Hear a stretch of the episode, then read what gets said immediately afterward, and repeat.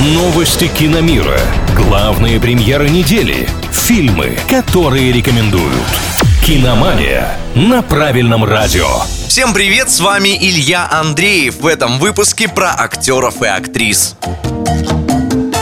Зиндая пересмотрела свой договор с компанией HBO. Одна из главных звезд поколения помогает сервису богатеть, исполняя главную роль в проекте «Эйфория». В начале прошлого года это был второй по популярности сериал в истории HBO после «Игры престолов». Плюс за два сезона «Эйфория» получила три Эмми и «Золотой глобус». Почти все премии вручили именно Зиндае за ее игру. В общем, актриса посчитала, что гонорар за эйфорию должен вырасти. По информации инсайдеров, теперь за каждый новый эпизод сериала девушка будет получать по миллиону долларов, что делает Зиндаю одной из самых высокооплачиваемых звезд в истории телевидения.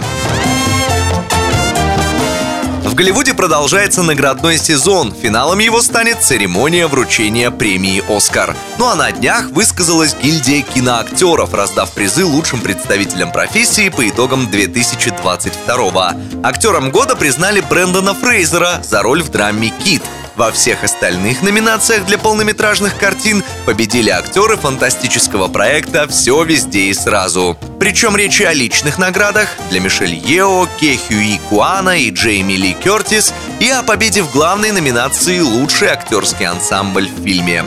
На этом у меня пока все. С вами был Илья Андреев. Услышимся на правильном радио. Киномания на правильном радио.